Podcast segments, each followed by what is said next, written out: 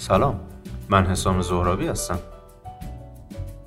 تو این قسمت از رادیو قراره به آشنایی با زبون برنامه نویسی کاتلین بپردازیم.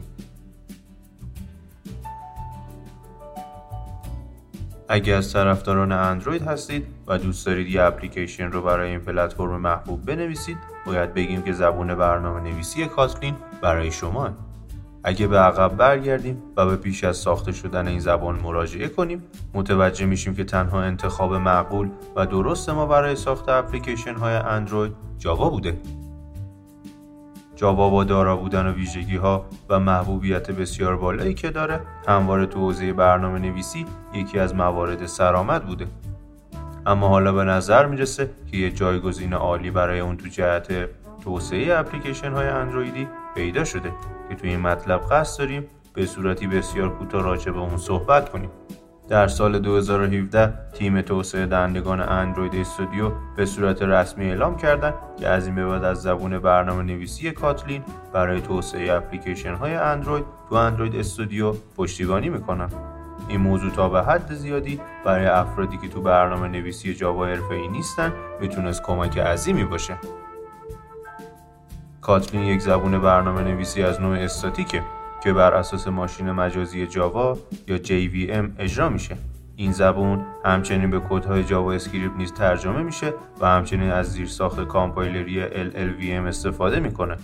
در حال حاضر Kotlin توسط تیم برنامه نویسی JetBrains در کشور روسیه توسعه داده میشه. حالا بیاید به این سوال بپردازیم که چرا چنین زبونی ساخته شد. جاوا رو مثل یه ماشین تصور کنید که به شما موتور عالی قابل اعتماد و سریعی رو همراه با چرخ و شاسی عالی ارائه میده. اما تو این ماشین فقدان راحتی و آسونی تو کارکرد مشاهده میشه. همچنین سیستم صوتی مناسبی نداره و در نهایت مسافرت طولانی مدت رو با اون لذت بخش نمی‌کنه. اینجاست که کاتلین وارد کار میشه. در حقیقت کاتلین سعی داره تا ویژگی های اصلی و پایه‌ای رو درست مشابه با جاوا به شما ارائه بده.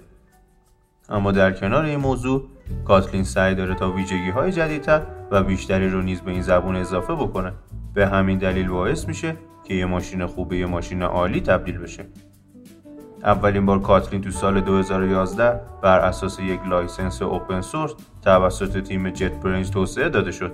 از اونجایی که syntax و ویژگی های اصلی این زبون بسیار شبیه به Java بنابراین داشتن درکی کلی از Java می‌تونه بسیار کمک کننده باشه. ویژگی های زبون برنامه نویسی کاتلین. تو این قسمت به یه سری از ویژگی های این زبون می‌پردازیم. مورد اول متن باز یا همون اوپن سورس بودنه.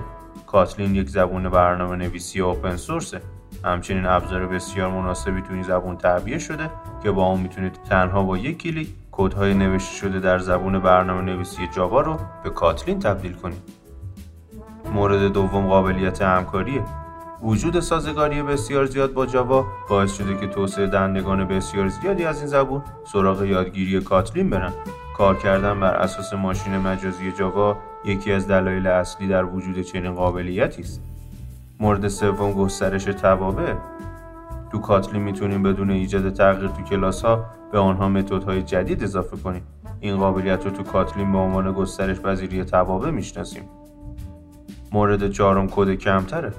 کاتلین یه ویژگی بسیار هوشمندی رو ارائه میده که تو اون اگه شما بخشی از کدهای ضروری رو وارد نکرده باشین پلتفرم به صورت هوشمند اون رو اضافه می‌کنه. مورد پنجم جذابیت بیشتره. کاتلین در مقایسه با جاوا روند توسعه جذابتری برای اپلیکیشن های اندرویدی ارائه میده.